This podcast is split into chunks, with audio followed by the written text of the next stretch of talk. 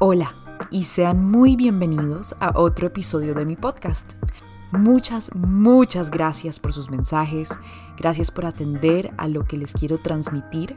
De verdad que sus mensajes me llenan de alegría y por supuesto de motivación para seguir compartiendo con ustedes ideas y perspectivas de vida que tal vez inciten al cambio o a ver una idea desde un punto de vista interesante. Hoy quiero conversar con ustedes sobre una de mis palabras favoritas, la franqueza.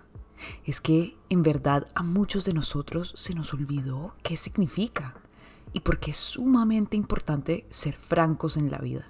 Es que si nos sentamos a reflexionar, no hay nada más importante que comunicarse con uno mismo y con los demás de una manera transparente.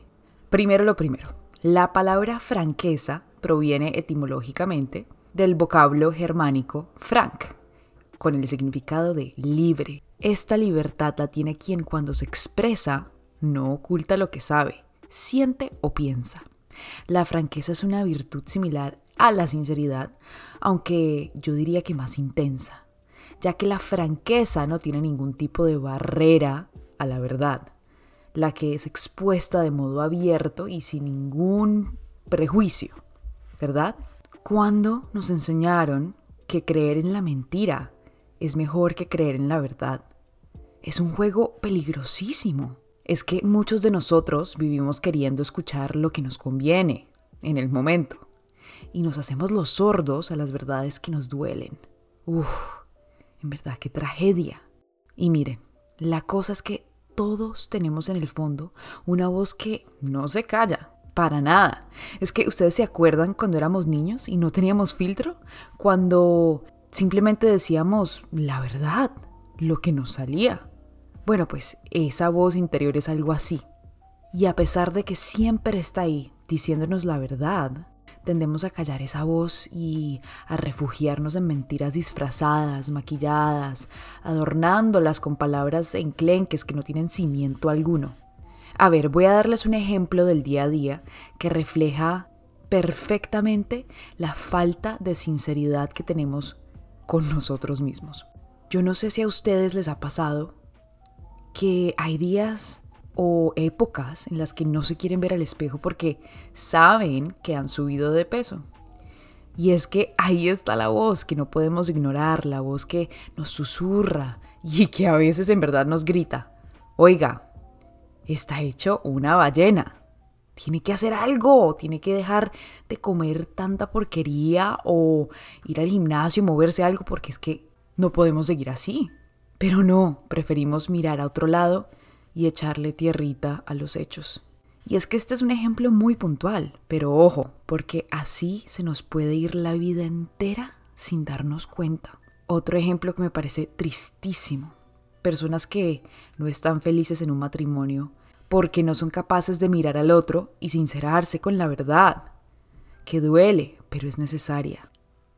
La verdad muchas veces cobra lágrimas, pero la falta de la verdad destroza corazones.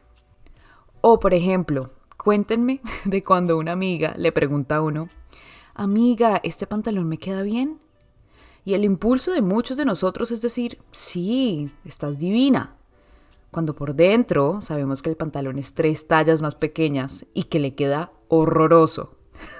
Ahora, ojo, porque existe una delgada línea entre la sinceridad y la grosería. Y les cuento que es fácil detectar cuando estamos cruzando la línea de la sinceridad y la grosería, siempre y cuando lo que nosotros digamos sea con amor y sea una crítica constructiva, no estamos siendo groseros, para nada. Yo no entiendo de cuándo aquí la sinceridad se convirtió en un sinónimo de discordia. Si nos comunicamos con amor sin esquivar la verdad, no hay espacio para la grosería. Y es que en vez de agradecer una respuesta sincera, nos sentimos agredidos. ¡Qué absurdo! Al contrario, en vez de agradecer un acto de franqueza, nos quejamos, nos victimizamos y a esa persona que con amor nos dice la verdad, la sacamos del llavero. O sea, lo tenemos todo en reversa. O háblenme por favor de las veces que nosotros hemos tirado una piedra y hemos escondido la mano. Es que a mí eso me parece patético y digo nosotros porque a mí me ha pasado. Yo he estado ahí, yo he tirado una piedra y he escondido la mano. Las personas que dicen, mira, te quiero contar algo que fulanito me dijo de ti, pero por favor no le vas a decir a fulanito que yo te dije porque me meto en un problema del tremendo. No, Dios mío. Es que sí es importante ser transparente y sincero con los demás. Pero ¿qué pasa cuando no somos capaces de mirarnos al espejo, a nosotros mismos, y enfrentarnos a nosotros mismos? Eliminemos a los otros de la ecuación por un instante y hablemos de la sinceridad con nosotros mismos. Yo considero que para tener una buena autoestima, la sinceridad prima como cimiento para una buena relación interpersonal. Hace poquito tuve un incidente donde me sentí muy culpable por haber hecho algo. Y les cuento que no me podía mirar al espejo.